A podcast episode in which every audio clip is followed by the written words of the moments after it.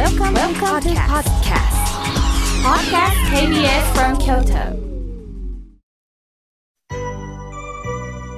さあ、ここからたくさんのメッセージをお寄せいただきましたので紹介させていただきます。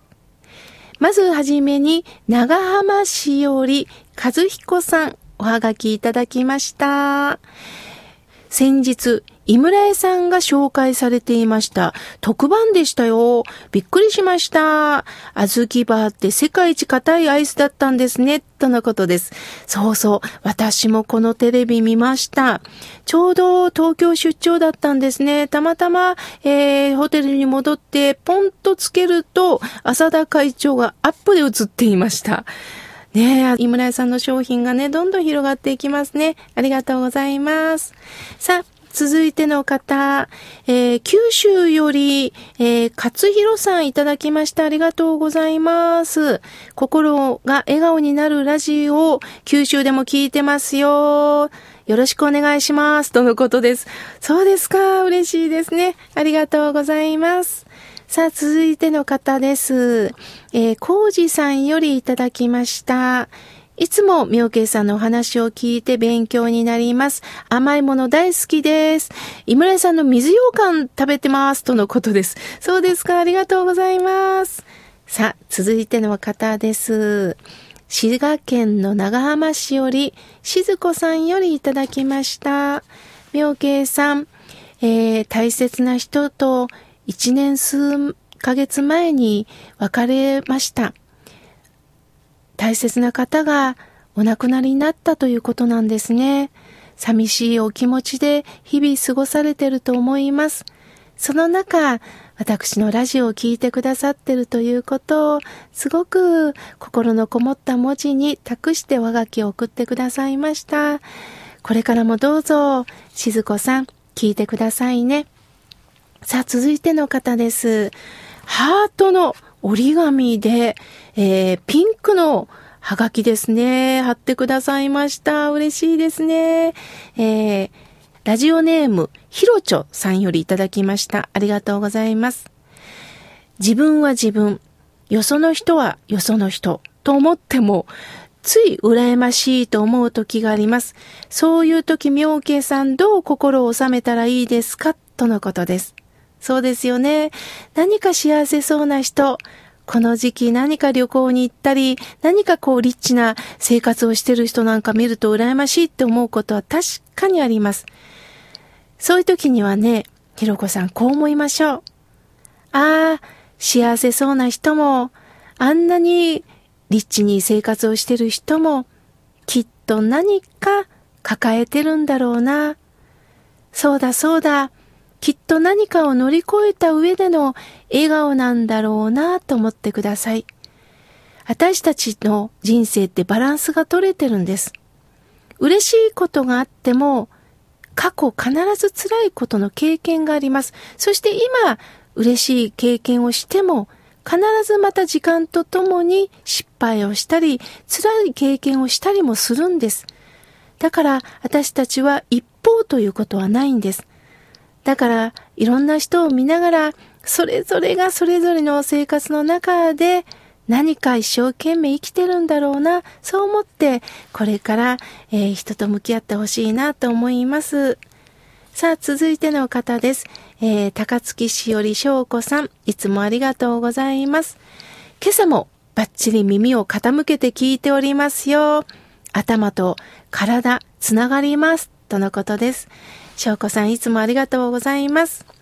続いての方です。ラジオネーム、コマドリさんよりいただきました。庭先で赤く熟したグミの実、えー、ビールのつまみに合いますとのことです。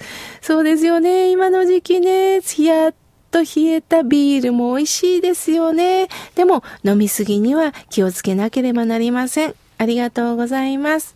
さあ、続いての方です。えー、なんと、和歌山県高野山からいただきました。えー、ヒデさんありがとうございます。心に効く薬。イライラするときほっとします。とのことです。そうですか。えー、この高野山は、えー、きっとね、冬はものすごく寒いですから、今の時期はどうでしょうかね。えー、幾分、この京都よりかは涼しいような気がするんですけれども、でも、この高野山の中でも、ひえさん一生懸命に、えー、頑張って生きておられるんでしょうね。ラジオが届くんでしょうか。ありがとうございます。えー、続いての方です。